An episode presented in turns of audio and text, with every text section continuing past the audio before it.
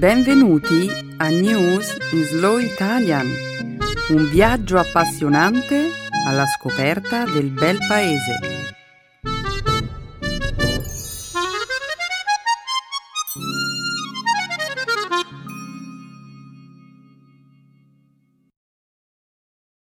Oggi è giovedì 10 agosto 2017. Benvenuti al nostro programma settimanale News in Slow Italian. Un saluto a tutti i nostri ascoltatori. Ciao Carla, ciao a tutti. Nella prima parte del nostro programma oggi commenteremo una notizia che riguarda Google, che lo scorso lunedì ha deciso di licenziare un dipendente che aveva pubblicato un documento dal contenuto molto discutibile.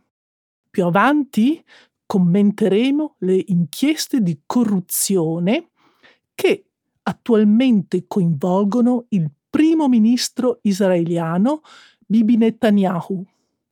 Parleremo poi di un recente esperimento illustrato da un articolo pubblicato sulla rivista Nature che ha consentito di eliminare una pericolosa mutazione genetica da alcuni embrioni umani. Infine, concluderemo questa prima parte del programma con una novità che arriva dalla Francia, dove, da un po' di tempo a questa parte, è possibile acquistare ostriche fresche da un distributore automatico. Ostriche fresche da un distributore automatico? Sì, a quanto pare si tratta di un modo per supplire alle necessità di chi desidera acquistare ostriche 24 ore su 24. Sento del sarcasmo nella tua voce, Carla. Beh, in effetti sì. Ho un paio di commenti da fare su questo argomento. Anch'io. Propongo quindi questo tema, ovviamente polemico, come featured topic per le nostre sessioni di Speaking Studio. Sì, ottima idea. Ora però continuiamo a presentare la puntata di questa settimana. La seconda parte del programma sarà dedicata, come sempre, alla cultura e alla lingua italiana. Nel segmento grammaticale esploreremo alcune forme irregolari dei superlativi assoluti. Infine, concluderemo la trasmissione di oggi con una nuova espressione idiomatica. Partire col piede sbagliato. Benissimo, io sono pronto per dare inizio alla trasmissione. Perfetto, in alto il sipario allora.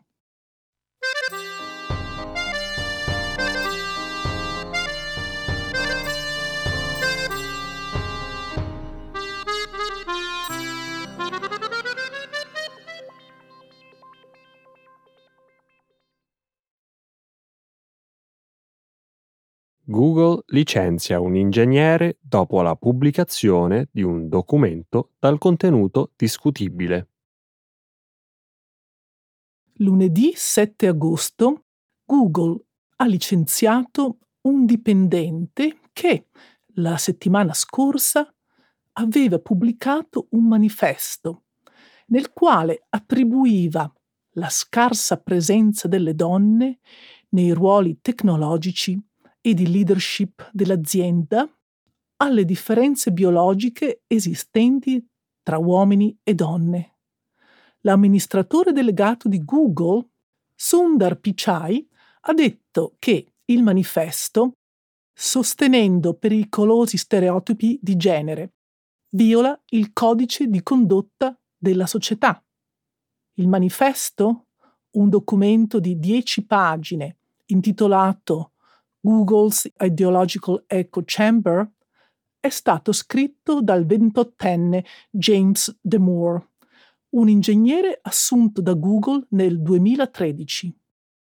Nel suo documento, Demore sostiene che la predisposizione delle donne verso le persone piuttosto che le cose e la loro più bassa tolleranza allo stress spiegherebbero perché ci siano meno donne nei ruoli più impegnativi del settore tecnologico. Il manifesto, inoltre, afferma che la tendenza delle donne ad essere più accomodanti e meno assertive spiegherebbe la loro minore presenza nelle posizioni di leadership di un'azienda come Google. Temur inoltre definisce sbagliati i programmi volti ad aumentare la presenza femminile nel settore tecnologico.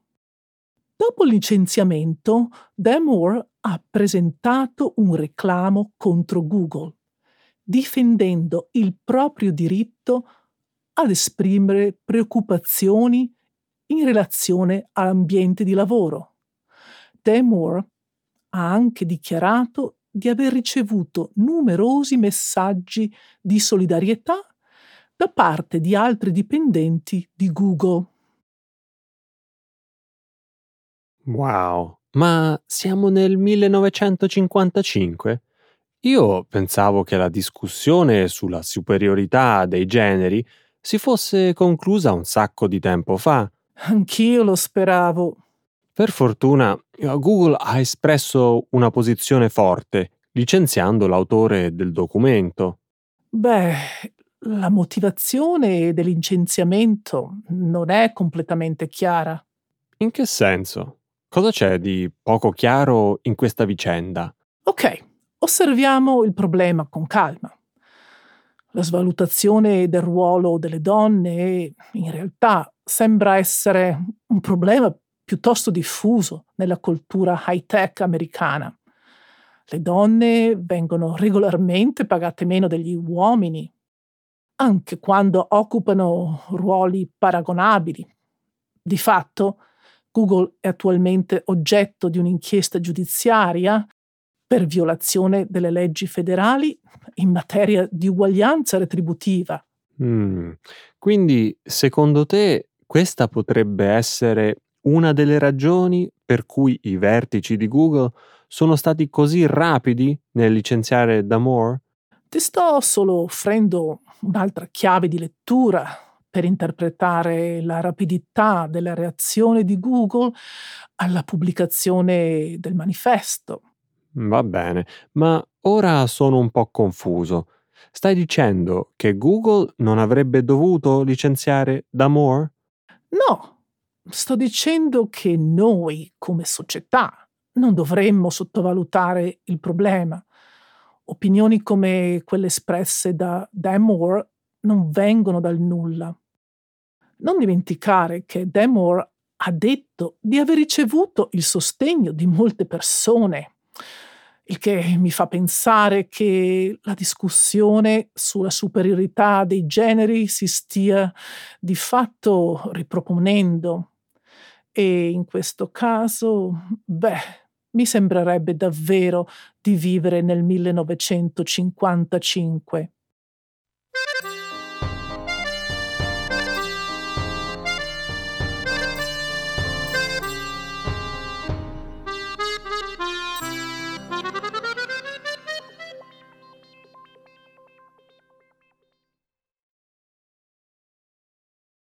Israele, il primo ministro Netanyahu al centro di un'inchiesta per corruzione.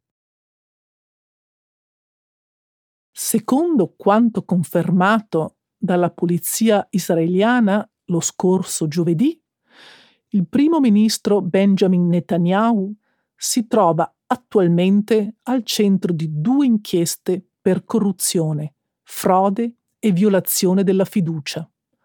Venerdì scorso l'ex capo del personale di Netanyahu, Ari Haro, ha firmato un accordo con il pubblico ministero per testimoniare contro il primo ministro. Questi sviluppi segnano un'evoluzione nell'ambito delle indagini relative a due noti casi di corruzione. Il primo conosciuto come Dossier 1000, sta cercando di stabilire se Netanyahu abbia offerto dei favori ad alcuni ricchi sostenitori in cambio di una serie di lussuosi doni. Nel secondo caso, denominato Dossier 2000, gli investigatori stanno cercando di stabilire se Netanyahu abbia chiesto ad un noto quotidiano di pubblicare articoli favorevoli al suo governo, offrendo in cambio di porre dei limiti alla circolazione di un giornale rivale. Inoltre, nella giornata di lunedì, i giornali israeliani hanno riferito che la moglie di Netanyahu, Sarah, potrebbe presto essere coinvolta in un'inchiesta relativa al possibile abuso di fondi pubblici. Netanyahu, che nel caso completasse il suo attuale mandato, diventerebbe il primo ministro più longevo della storia di Israele, ha definito le indagini una caccia alle streghe politicamente motivata. Inoltre, in un post pubblicato sulla sua pagina Facebook venerdì scorso, Netanyahu ha descritto le accuse come un semplice rumore di sottofondo. Wow, gli investigatori israeliani fanno sul serio. Sono disposti a perseguire la persona più potente del paese. Bene. Sì, Nicola, con gli investigatori israeliani non si scherza. Hanno esposto la corruzione di Ehud Olmert, il precedente primo ministro israeliano. Olmert ha dovuto dimettersi poi è stato condannato e ha passato 16 mesi in carcere. Ma Nicola, non dovremmo dare per scontato che Bibi Netanyahu sia colpevole. Lasciamo che l'inchiesta completi il suo corso. Certo, non saltiamo alle conclusioni, ma devo dire che i sospetti che circondano Netanyahu e la cerchia dei suoi collaboratori hanno preso forza negli ultimi tempi. Ora mi chiedo, nel caso sia dichiarato colpevole, Netanyahu potrà rimanere al potere? Eh, di fatto questa è una peculiarità del sistema normativo israeliano. Anche nel caso in cui il primo ministro sia dichiarato colpevole e non esiste alcuna legge che lo obblighi a dimettersi. E nemmeno una condanna lo obbligherebbe a dimettersi. Oh, davvero? E che cosa lo costringerebbe a dimettersi? La perdita del sostegno del suo partito? Sì, ma per il momento Netanyahu ha ancora il sostegno del suo partito, almeno a livello pubblico. Con il popolo israeliano però le cose sembrano andare diversamente. Cioè? Un sondaggio reso pubblico la scorsa domenica ha rivelato che circa la metà degli intervistati non credeva all'innocenza del primo ministro, mentre il 22% non ha voluto esprimere un'opinione.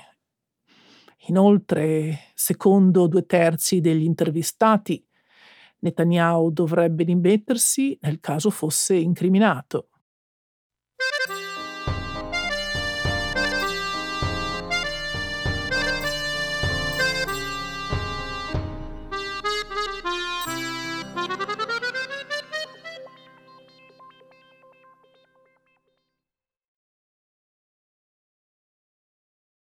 Grazie a un'innovativa ricerca, un gruppo di scienziati elimina una pericolosa mutazione genetica.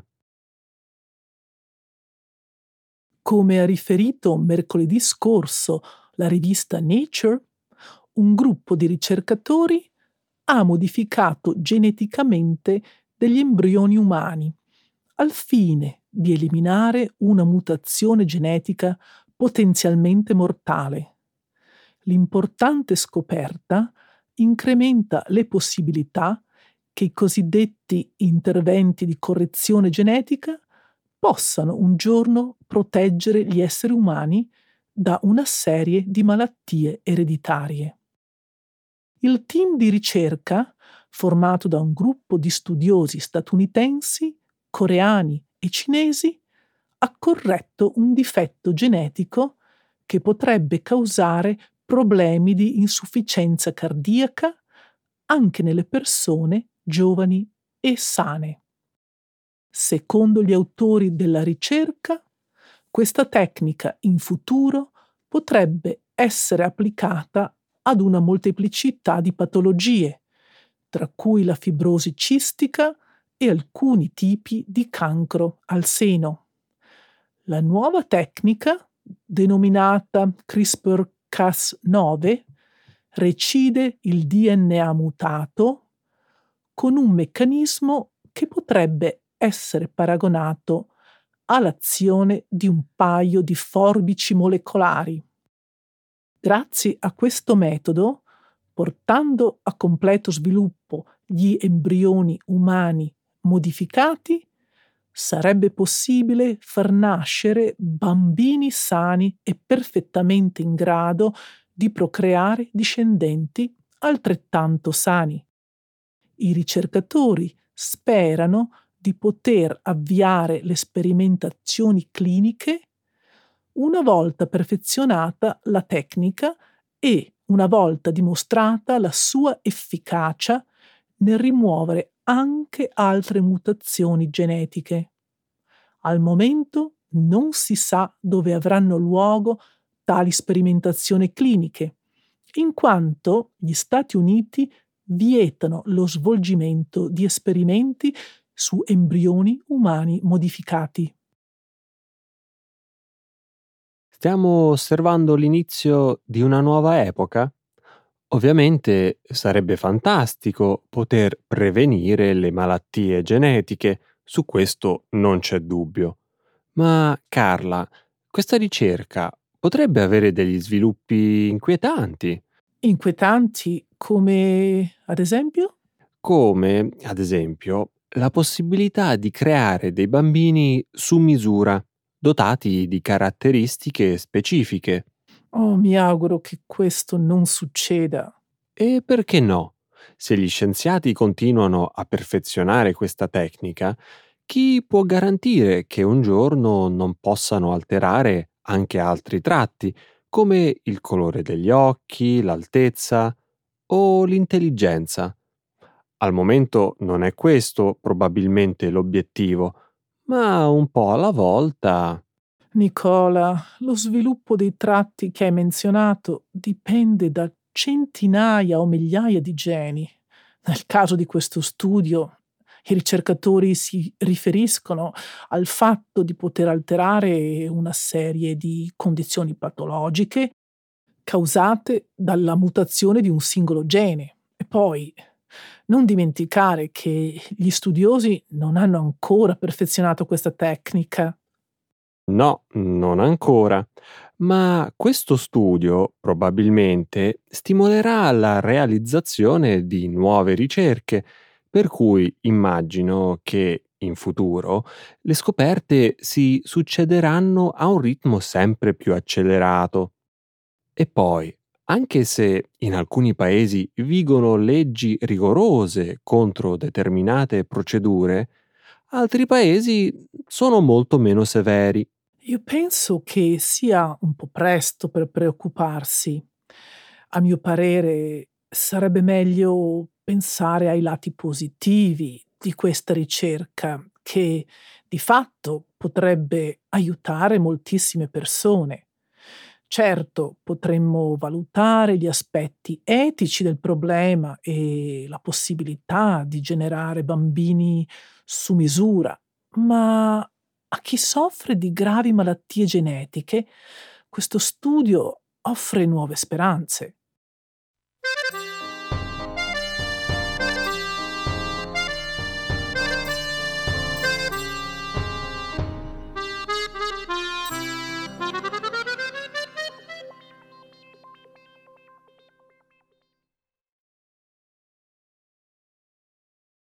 Francia ostriche in vendita al distributore automatico. In Francia da tempo è possibile acquistare baguette formaggi e persino della carne presso i distributori automatici. Ma ora sull'isola di Re, una piccola isola situata al largo della costa occidentale francese, è possibile acquistare persino le ostriche al distributore automatico. Gli allevatori di ostriche Brigitte e Tony Berthelot hanno concepito l'idea per supplire alle richieste dei clienti che desideravano acquistare ostriche durante l'orario di chiusura del negozio. Il loro distributore, che è entrato in funzione lo scorso marzo, ma solo di recente ha attirato l'attenzione dei media di tutto il mondo, offre pacchetti di ostriche fresche di vari tipi e quantità. Ora i clienti possono acquistare il prodotto 24 ore su 24 utilizzando una carta di credito. Possono inoltre ordinare in anticipo con un messaggio di testo. Una possibilità questa che consente loro di accedere anche ad altre opzioni, come il patè o gli asparagi di mare. In questi casi i clienti ricevono un codice che possono poi utilizzare per recuperare il cibo ordinato.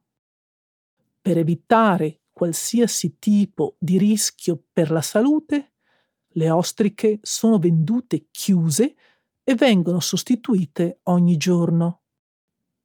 Il prezzo di vendita è lo stesso del negozio e prevede varie opzioni a partire da 6,90 euro per un pacchetto contenente una dozzina di ostriche.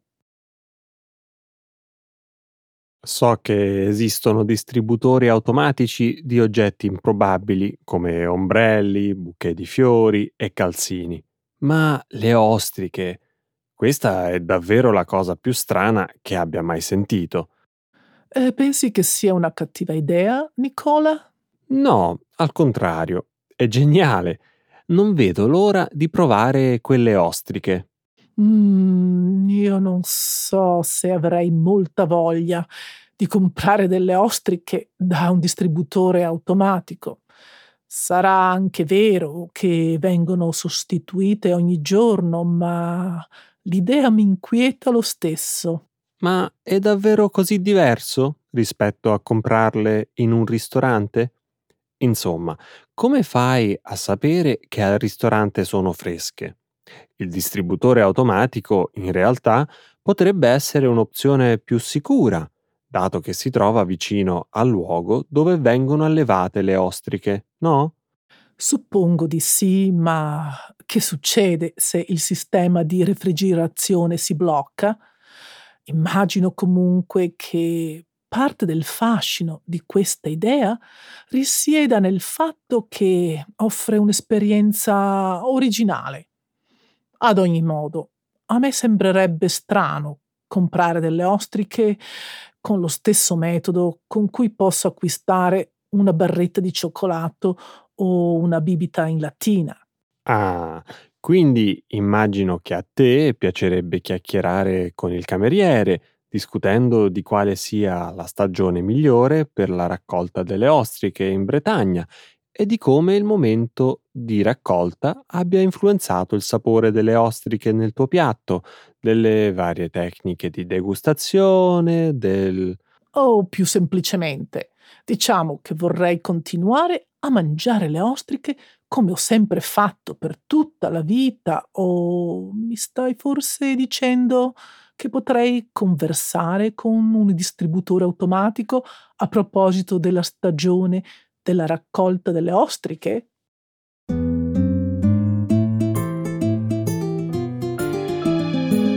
Adesso la grammatica. Per capire le regole di una lingua poetica.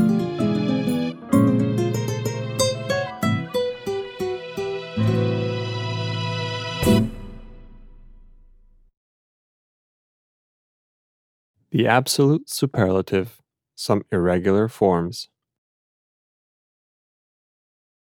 Secondo te, che cosa hanno in comune le antiche faggete italiane e le celeberrime mura veneziane? Confesso di non averne la più pallida idea. Scusa un momento, vuoi dirmi che non sai che queste due meraviglie italiane sono state inserite tra i siti dichiarati patrimonio dell'umanità dell'UNESCO? Eh sì, mi vergogno a dirlo, ma purtroppo è così. È la prima volta che ne sento parlare. Che cosa sono le faggete vetuste? Le faggete sono boschi ricchi di faggi secolari. In Italia si estendono dalla Toscana alla Calabria e grazie ai magnificentissimi arbusti che li popolano sono un prezioso esempio di biodiversità. Che sciocco. Il termine faggete vetuste mi aveva tratto in inganno. Non avevo capito si riferisse ai faggi. Non preoccuparti, l'importante è che adesso tu sappia che questi stupendi boschi italiani, custoditi all'interno di parchi naturali, sono diventati patrimonio dell'UNESCO. Sono posti davvero magici e suggestivi.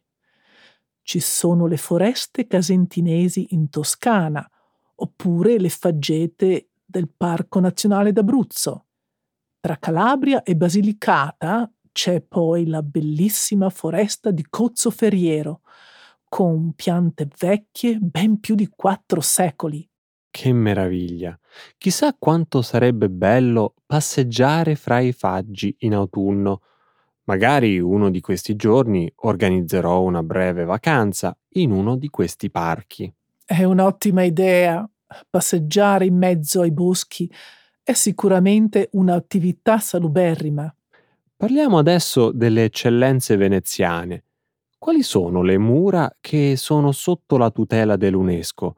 Sono stato molte volte a Venezia, ma in questo momento non riesco a ricordare la presenza di costruzioni murarie così imponenti da meritare un simile riconoscimento. Hai ragione, eh, in realtà sono diventate patrimonio dell'umanità le cinte murarie che i veneziani hanno costruito in città come Bergamo, Peschiera del Garda e Palmanova.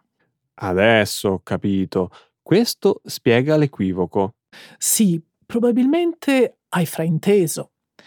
In questo caso si parla di cinta murarie costruite quando Venezia era una grande potenza mercantile, allo scopo di proteggere le città dalle incursioni dei loro acerrimi nemici. Mi vengono in mente le magnificentissime mura di Bergamo. Sono davvero imponenti. È vero, sono un gioiello difensivo, frutto dell'architettura militare che la Serenissima costruì nel Cinquecento. Lo stesso si può dire delle mura di Palmanova, costruite con una caratteristica forma a stella a nove punte. E per queste ragioni che Palmanova viene chiamata la città stellata? E precisamente, che dire poi delle mura di Peschiera del Garde? Le hai mai viste? Certo. Una volta ho fatto una gita in barca, costeggiando le mura veneziane. È stata un'esperienza bella e rilassante, una cosa che sicuramente mi piacerebbe rifare in futuro. Ottima idea, Nicola.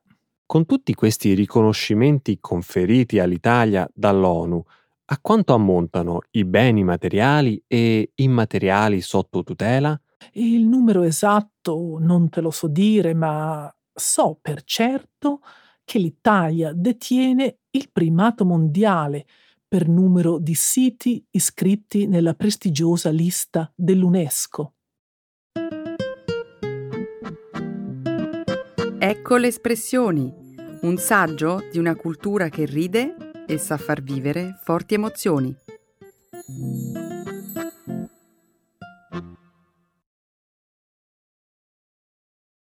Partire col piede sbagliato. To get off on the wrong foot. Immagino che tu conosca il celebre poeta italiano Gabriele D'Annunzio.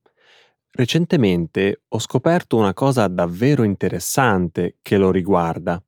Sei partito proprio col piede sbagliato, Nicola. Come puoi minimamente pensare che io non conosca D'Annunzio, uno dei personaggi più celebri del Novecento italiano? Dai, non offenderti. Il mio era soltanto un modo per introdurre l'argomento. Vabbè, forse sono partito col piede sbagliato, ma l'argomento di cui ti volevo parlare è davvero interessante. Ok, vieni al sodo e raccontami la tua interessante scoperta. Lo sapevi che molti termini e espressioni di uso quotidiano della lingua italiana sono frutto della fantasia linguistica di Gabriele D'Annunzio? Certo che lo sapevo. D'Annunzio oltre a essere un grande scrittore e poeta, era anche un onomaturgo, ovvero un inventore di parole. Sai che fu lui a coniare l'espressione bel paese? Mi dispiace doverti correggere, Nicola, ma temo che, oltre a essere partito con il piede sbagliato poco fa, ora tu stia sbagliando. Se ricordo bene, l'espressione bel paese fu usata per la prima volta da Dante Alighieri e non dal D'Annunzio. Sul serio? Vabbè, probabilmente mi sono confuso. Mm, prova ancora. Ok, spero di non sbagliarmi, ma credo sia stato D'Annunzio a inventare il termine scudetto, il triangolo con i colori della bandiera italiana che si applica sulle maglie della squadra che vince il campionato italiano di calcio. Bravo, stavolta ci ha azzeccato. C'è anche un aneddoto legato a questo termine. Sentiamo. Si racconta che durante l'occupazione della città adriatica di Fiume, in occasione di una partita amichevole con una squadra di civili locali, D'Annunzio abbia cucito con le sue mani gli scudetti sulle maglie della squadra dei militari italiani. Interessante. Questo non lo sapevo. Dai, dimmi qualche altra parola italiana creata dal grande letterato italiano. Sono davvero tante. Vigili del fuoco, tramezzino, velivolo, fusoliera, automobile, per citarne solo alcuni. D'Annunzio annovera tra le sue creazioni linguistiche anche un nome femminile. Davvero? Quale sarebbe? Ornella. Ha anche coniato l'acronimo Saiva, noto marchio di biscotti, e l'espressione la rinascente, che ancora oggi indica la famosa catena italiana di negozi. Ne vuoi sentire ancora? Certo, è davvero interessante. Una delle sue espressioni più celebri è sicuramente milite ignoto, termine inventato per i caduti mai identificati della Prima Guerra Mondiale, commemorati presso l'altare della patria a Roma. Ah, scusa se ti correggo, ma nelle tue parole c'è una piccola inesattezza. Mamma mia, quanto sei pignola. Sarò pure pignola, ma tu rischi di fare la figura di uno poco informato se, oltre a partire con il piede sbagliato, dici anche inesattezze. Per essere precisi, non c'è alcuna sicurezza che sia stato D'Annunzio a inventare questa espressione. Ciò che si sa per certo, invece, è che fu proprio lui a scegliere la salma che sarebbe poi stata tumulata presso l'altare della patria a Roma, simbolo di tutti i caduti dispersi nel primo conflitto mondiale.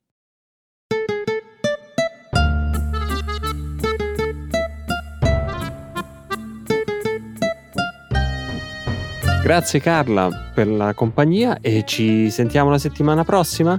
Grazie Nicola, arrivederci a tutti e alla prossima. Ciao ciao! Ciao a tutti!